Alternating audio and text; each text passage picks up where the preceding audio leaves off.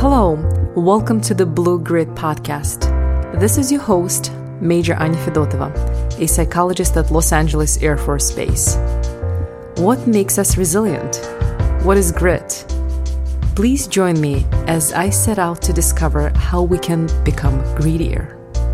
This podcast features current and former military leaders, mental health experts, elite athletes, veterans, special operators, superior performers, POWs, and others affiliated with the military who have overcome significant adversity to help airmen and really any service member, anyone interested, to build grit, resilience, mental toughness. What are unique methods and practices our guests use to overcome struggles? What does it take to build grit? Good afternoon, ladies and gentlemen. Today we have Lieutenant Colonel Jaime Humphries with us. Jaime Humphries survived one of the deadliest insider attacks in Kabul, Afghanistan in 2011. Nine Americans and at least one Afghan soldier died in a shooting by an Afghan military pilot. The event was covered by CBS News. Lieutenant Colonel Humphries, before we get to talk about the story of your survival, tell us a little bit about yourself and your military career. Yeah, sure. I was born in a small town called Monroe, Washington. It's about 30 miles north of Seattle. I decided to go to school, of course like most of us do. I went to Central Washington University. I met my wife there. We weren't satisfied with just coming out of college and getting a job. So I always wanted to travel, and she wanted to travel. And we thought the military was a good option to be able to do that. I knew I didn't want to be in the Marine Corps. I knew I didn't want to be on a boat. So it was between the Army and the Air Force, and luckily I chose the Air Force. And although I had my degree already, I came in as an enlisted airman and uh, was a security forces member, and that was in 1998. And then about three years into my first tour, I wanted to try to earn a commission. So I applied for a commissioning program, um, officer training school, and I was originally denied. Uh, my first application times were a little bit more competitive back then to get a commission. Um, so I applied again for another program called the uh, Professional Officer Course Early Release Program, and I was accepted. So I went back to school for a year went through ROTC three and 400 level classes, and then was commissioned following that program, where I came in then as a commission officer in the public affairs uh, career field. Why public affairs? I had down intel and communications as my first and second choices. I thought those would translate pretty well to the outside world if I didn't enjoy my next term. I threw public affairs down as a wild card, as a throwaway number three, because I like to talk, I think. I had some misconceptions, I think, about what it was, but I got it. And I can honestly tell you that it's been perfect. It's been great, and I think it's one of the best career fields that we have in the Air Force. So, yeah, so came in, uh, went to Seymour Johnson Air Force Base. That was my first job, um, home of the F 15E Strike Eagle in Goldsboro, North Carolina and then went from there, you know, and proceeded in my private life to have four sons uh, with my wife.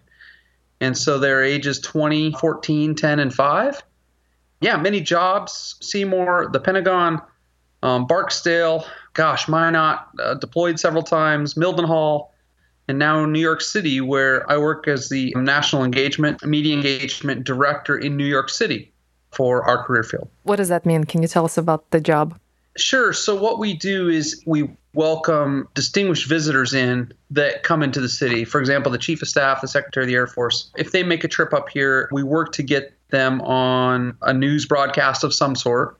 Uh, maybe a speaking engagement with a think tank, maybe a speaking engagement at a college, maybe discussing areas of interest with a civic group or into different kinds of entertainment like on A&E and stuff like that. So we work together quite frequently if projects overlap. We're constantly pitching stories on behalf of the Air Force to try to get our airmen on television. Very interesting. Uh, one of the things that you've mentioned in your career that you traveled quite a bit and you've been stationed in yep. multiple locations and you've been deployed a couple of times. So yep. tell me about your deployment experiences. Tell me about your deployment to Kabul, Afghanistan in 2011. Sure the first deployment was 2002, if I recall correctly, and that was to the Combined Air Operations Center at Al Udeid Air Base in Qatar. Times were a little bit different now. I understand there's a new CAOC. It's a whole new facility and located in a new place, but they still do essentially the same thing. And so that was a little strange because that was the kickoff of Operation um, Iraqi Freedom.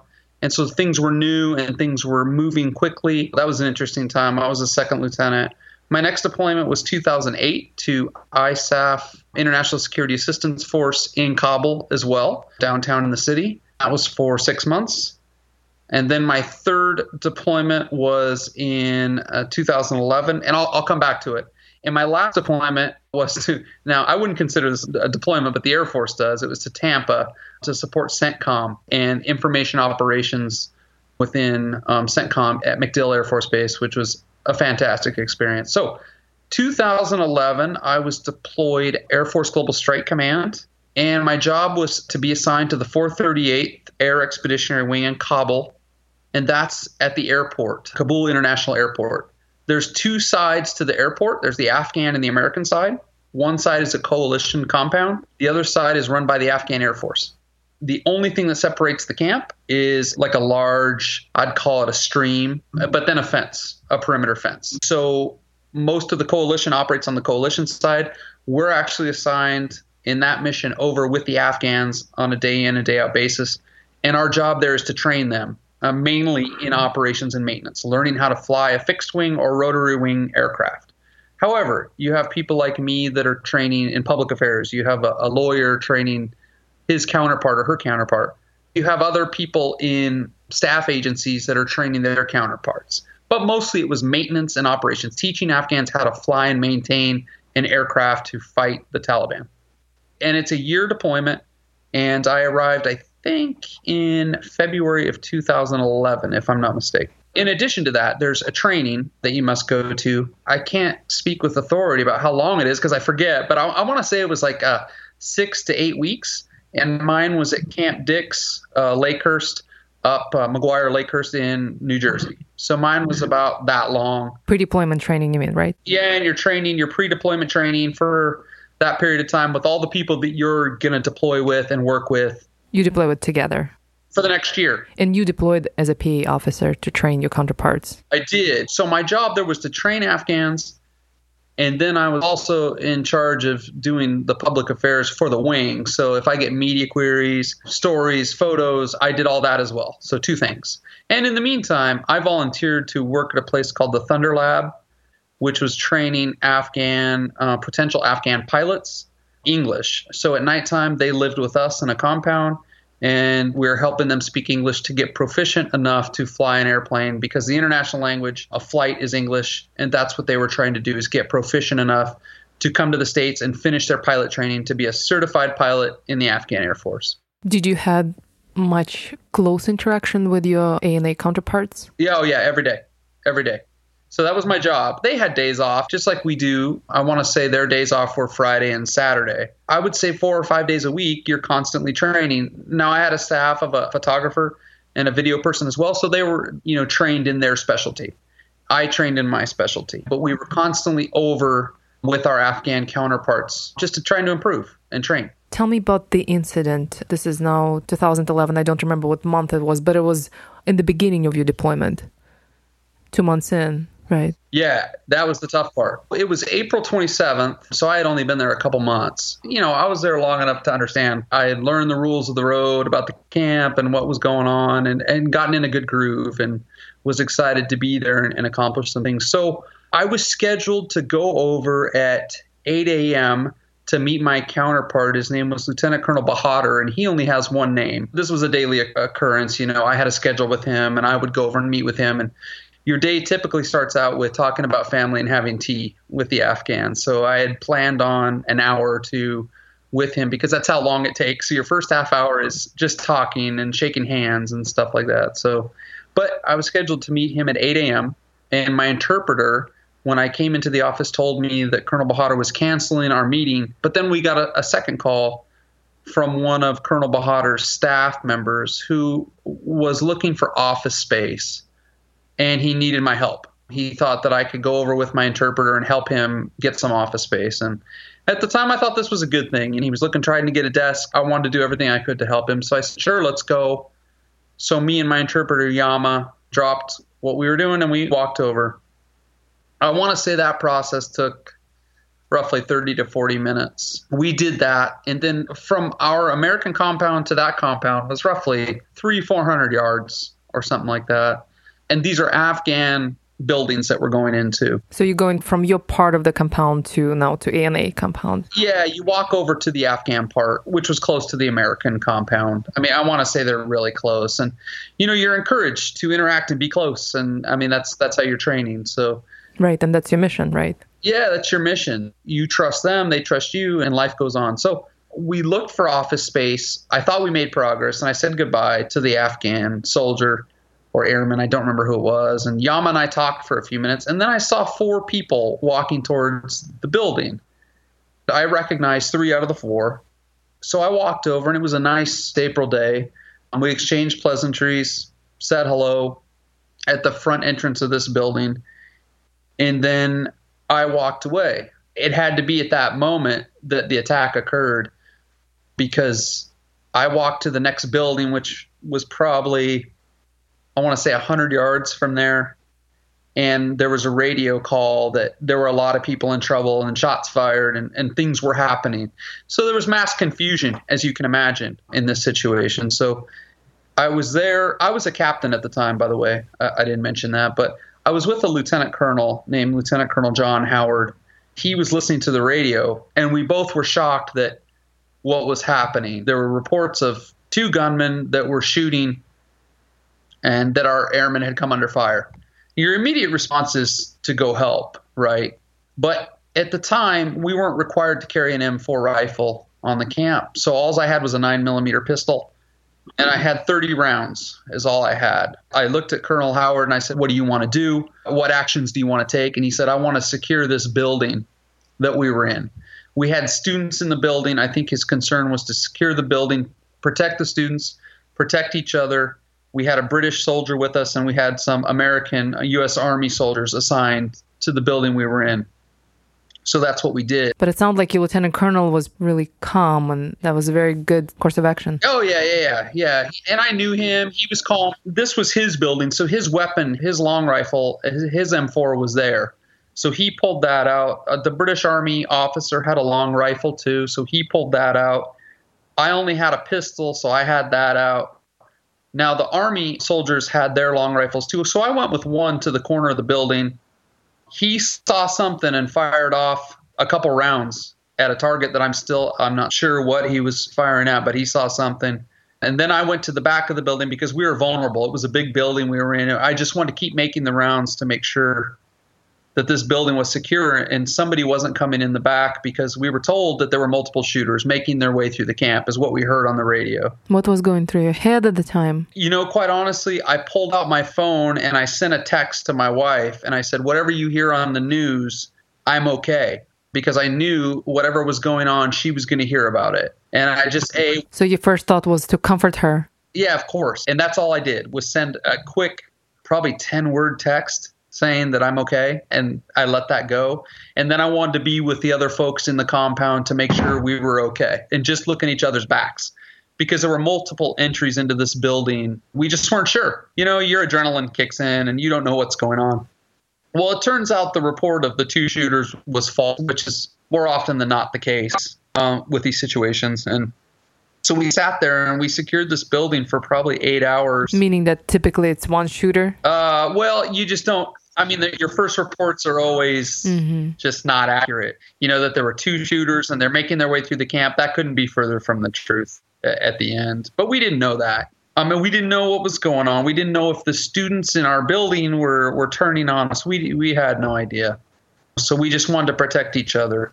And little by little, other members of the camp started trickling into our building. So what was going on was they they created about three pickup points for people to gather in so they can you know, evacuate us. They didn't want multiple buildings. They wanted us all to gather in a few buildings so we could get back to the other side to safety is what was going on. So who took charge of all the directing of the traffic?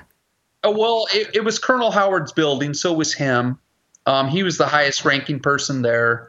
I was helping him. There were other people helping him. You know, at the end, when we had been there eight hours, I want to say, gosh, there were 50 or 60 people that had finally gathered in the building. So, you know, at the time, I then met a master sergeant who came into the building, and I had not met him before.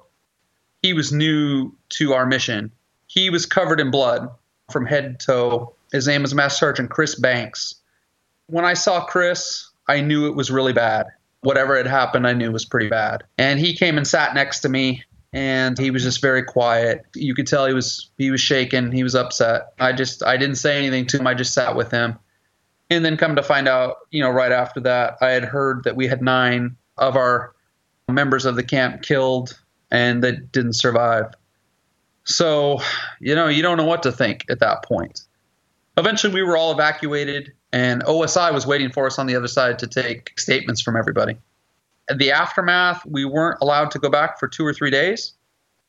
And then you start the process of going back to your mission, a sense of not trusting your counterparts. Does that make sense? Mm-hmm. So it's hard because I, I was looking at another nine months of being in this location. And this, for the folks out there that have been in the service a little bit, that was the height of the insider attacks. They were happening all the time. So at any given moment, you are thinking, oh my gosh, is somebody going to try to kill me today? Hmm. So I was dealing with nine months of anxiety and frustration and anger because somebody turned on your friends who are or who are trying to train them and help them. So there's all sorts of emotions that you're going through, a sense of frustration, anger, sadness, I mean, you name it. But eventually you have a mission and you have to go back and, you know, do your mission and look at the Afghans that you're working with and say, well, they they weren't a part of this. You know, they didn't do this. So that was the toughest part. Did you feel like you lost trust in your counterparts or maybe even your own fellow soldiers or fellow airmen. Yeah, of course, you don't have any trust at that moment. And you know, I want to say, I knew, I would say seven out of the nine that were deceased, we had trained together at Fort Dix. We had gone to dinners together. I knew the names of their kids, you know, because you become quite tight when you're training. So then to turn around and help pack up their stuff to send back home, you know, their personal effects and carry their coffins and stuff like that. It's a very sobering experience. It's one that no one should have to go through. You know what I mean? How is uh, Chris Banks? Did you talk to him after? You know, Chris is retired. I follow him on social media. So, what Chris did was rushed into that building because he was in the vicinity and he actually carried Master Sergeant Tara Brown and put her in a vehicle and tried to save her life on the other side of the camp. She was alive and she just didn't make it. Chris is a real hero. Chris ran in when he was um, next to the building and did everything he could. But no, he's retired and doing well, I think, and best of luck to him in retirement. You know, I have reached out to some of the wives, some of the spouses of the deceased to let them know that I saw and spoke with their with their loved ones that day I don't know if I was the last to speak with them, but the four people I encountered outside of the building were four of the victims. I reached out to just say, you know, they were in good spirits and I was there and I saw them and I said hello. And they appreciated that. How was uh, the commander, Lieutenant Colonel, I forgot his name, you just mentioned him, the one who was in charge, Colonel Howard? Oh, Colonel Howard? I once he left, I lost track of Colonel Howard and I haven't spoken to him since.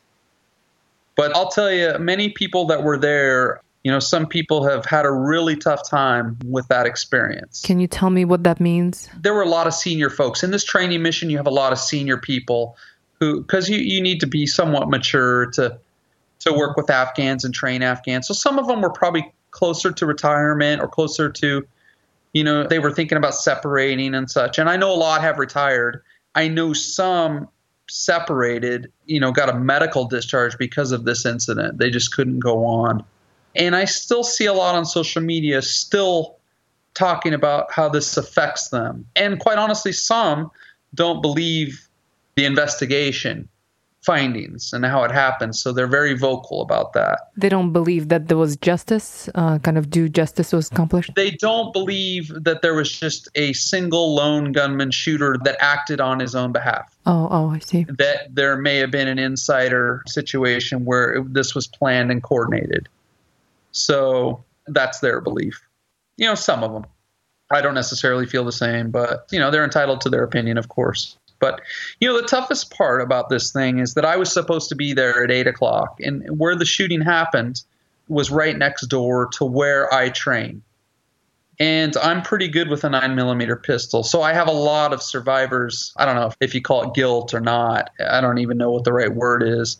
But I feel like if I was supposed to be, or if I was where I was supposed to be, maybe I could have helped. You know what I mean? So I think about that a lot. I think about if I was there and my counterpart had not canceled our meeting, could I have stopped him? You know, because the last victim was Captain Nate Nylander, and he was encountered out in the hallway of our office. And I think about that. Could I have saved Nate's life? Perhaps, you know, and you just never know. It's a big what if, you know? Did you talk about your experiences or struggles that you're describing to me right now with anybody outside of your friends and family? Did you seek professional help? No, not at all. I barely talked to my wife about it, quite honestly. I've talked to airmen about it, you know, when when you have your airmen that are do they complain a little bit. so when they do, I like to tell them a story about, you know, some folks that aren't with us anymore that maybe they could learn from when they're complaining about the heat or some other struggle they're having in, in life. Try to get them back to understanding they joined the Air Force for a reason.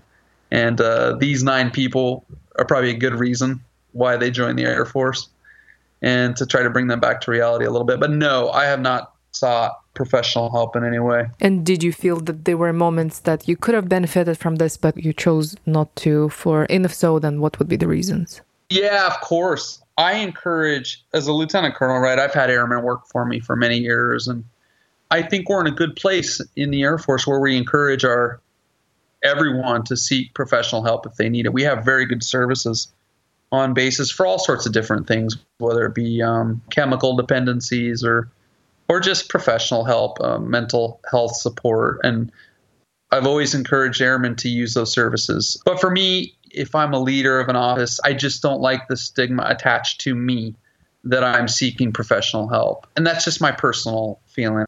If I'm in charge, I don't want to be viewed by airmen as unstable in any way, unstable, I'm sorry, in any way. I feel that that would be the perception, whether it's right or wrong. And I don't want that perception attached to me.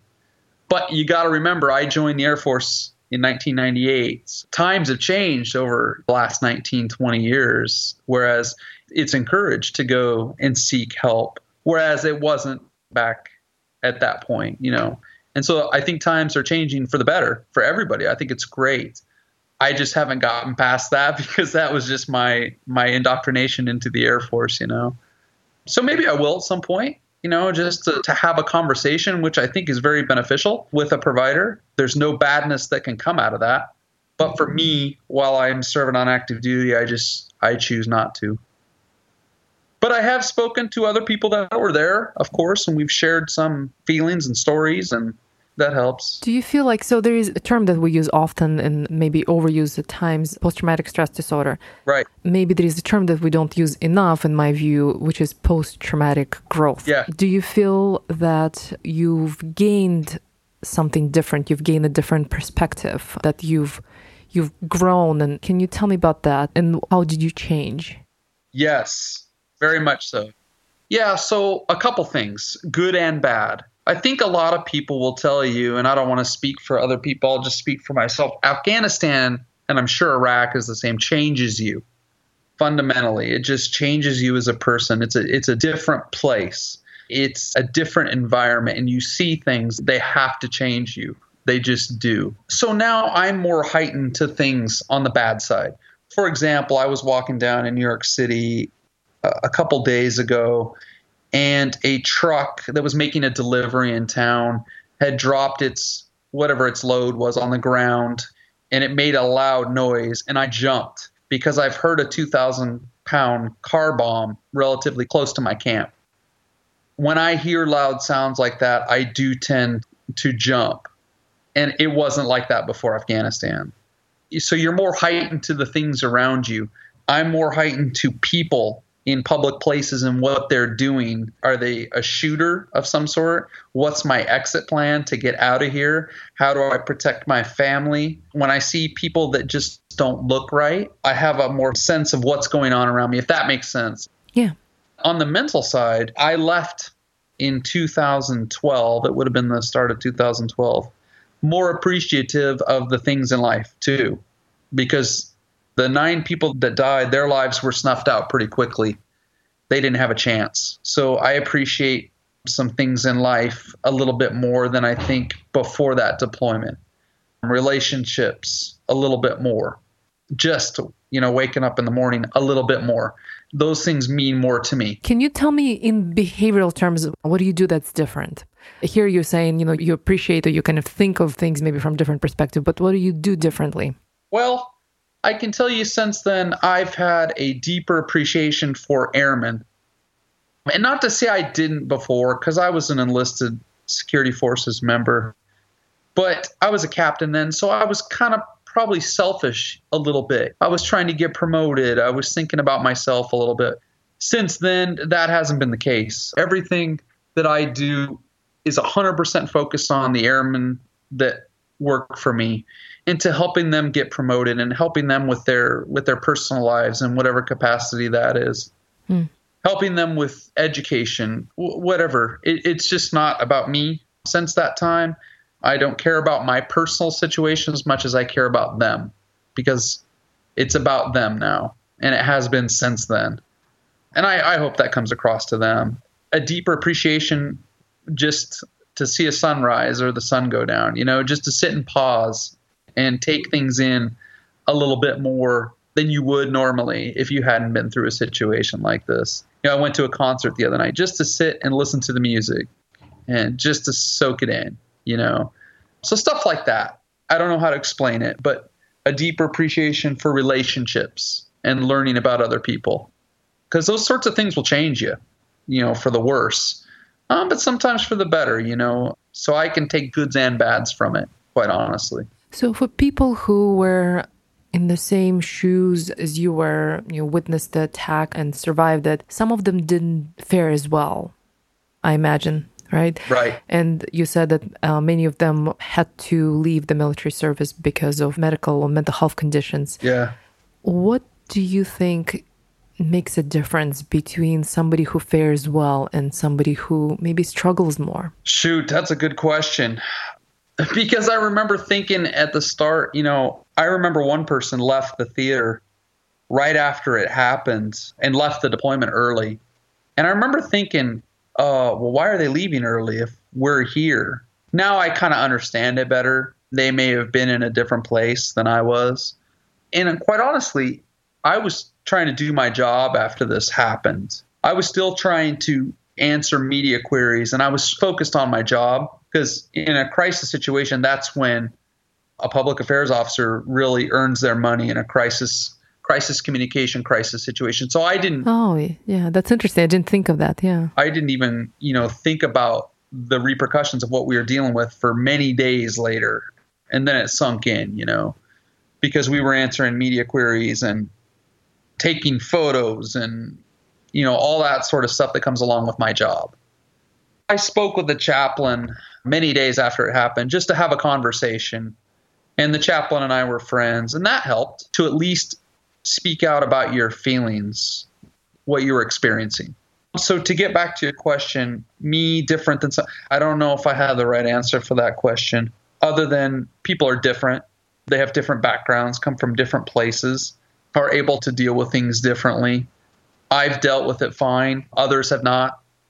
And I really don't know the answer to that just different people. Hmm. And even for you, so I imagine being in a leadership position like you have been for the last few years, uh-huh. that could be a lonely place. Yeah. yeah, I often think that being a leader could be one of the loneliest of jobs.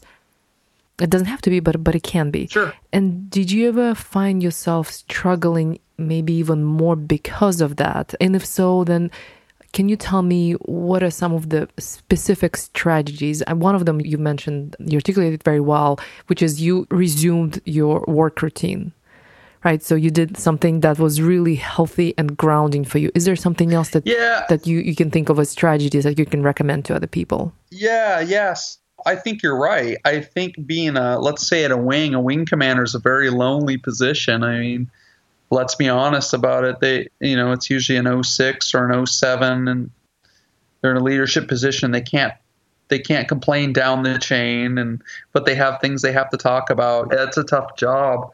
I guess for me, I speak a lot to my wife because that's my best friend, you know. I speak to her about many things and bounce many things off of her because I know it's a no judgment zone when it comes to her. And although she's not in the military, she's smarter than me, so she can give me life advice and stuff like that. I speak with my father quite frequently, so that helps. But I think the other thing is to get into a physical fitness routine. If people aren't, you know, into that and that allows you a good hour, hour and a half a day to go and unwind and and exercise. I think that's good for mind and body. I'm not a very religious guy, so that that hasn't been part of my routine, but I assume some people are, and that will help um, to do that. I think it's good to take leave when you have leave. Leave is something that we earn. The folks that don't take it for years on end, I, I don't understand it because I think it's pretty good uh, for someone in charge or or anybody to take leave and and unwind and get away from their job and you're speaking with somebody who's 55 days of leave yeah just enjoy leave you know and i think it's also good to take your office and just you know just enjoy a cold beverage and have dinner and, and just talk about things other than work. It seems like you're constantly in a position to talk about your career all the time but you don't have to. You can discuss other things. One of the things we do is go out, you know, once a quarter, or we did at my last duty station, and and do a team building exercise. So whether that be or do some sort of escape room activity, work as a team, that's good. So there are many things I think you can do. Have sit and read a book. it's interesting that all the interviews that I've done, definitely there is a theme, which is social connections relying to people that are close to you, your team, your family. Yeah. Spiritual fitness and exercise, those are the things that are important and they just keep coming up. I think all the interviews so far. I don't know, maybe we're looking for a magic pill to help cope with struggles. Some of these tragedies, they do work. It takes an effort to take them on, but they do work. And unfortunately, when I talk to a lot of veterans, the answer for them, whether they're be in the military or out of the military, is usually alcohol. And that's not the right answer, right? That doesn't help anything. But that's what I hear a lot of veterans say is they have to go and they have to consume alcohol mm-hmm. to deal with the things that they've experienced. They know that's not the right answer, but it's a thing they can do that is not illegal that helps them cope with whatever they've been through. Just for everybody listening, you know, I wasn't the hero in this thing. I didn't run to the room. Chris Banks was the real hero. Some of our other response forces that went in were the real folks that, you know, saw utter disaster on that day. I was a guy that helped clean up the situation at the end, just one of the many. Well, I hope Chris is doing well. I think he's doing quite well. He's a good guy. Excellent. Thank you so much for your time. I really appreciate this conversation and your take on resiliency and grit. Yeah, yeah. So to end, I guess, of course, I think we have great services in the Air Force. I think there's a lot of good things going on. And, and I like the culture that we've come a long way since when I first joined about encouraging people to use all these resiliency programs there's so many good programs out there to use, you know, and, and I just hope our airmen are using them and I'm encouraging them to take full advantage of them because we have some really good professionals that are doing good things and it can only help things. It's not a bad thing. It's a good problem to have, you know. Well, thank you for the plug in here. thank you, sir, so much for your time. Okay. Thank you very much. This is your host, Anya Fedotova. Thank you for listening to Blue Grit Podcast. Hopefully, you enjoyed this interview. My goal is to air the narratives of courage, vulnerability, and resilience to normalize the airmen's and any service member's own challenges and help them internalize the message of hope, grit, and recovery. If you have feedback or recommendations, please find me on global, and my email is anna.vfedotova.mail at mail.mail. It's A-N-N-A dot V dot F-E-D-O-T-O-V-A dot mill at mail dot mill. Special thanks to Chris Hastings of Hastings Productions for mixing the podcast. Credit for the soundtrack I Found You from the album Museum Pieces goes to Melvin Go Music.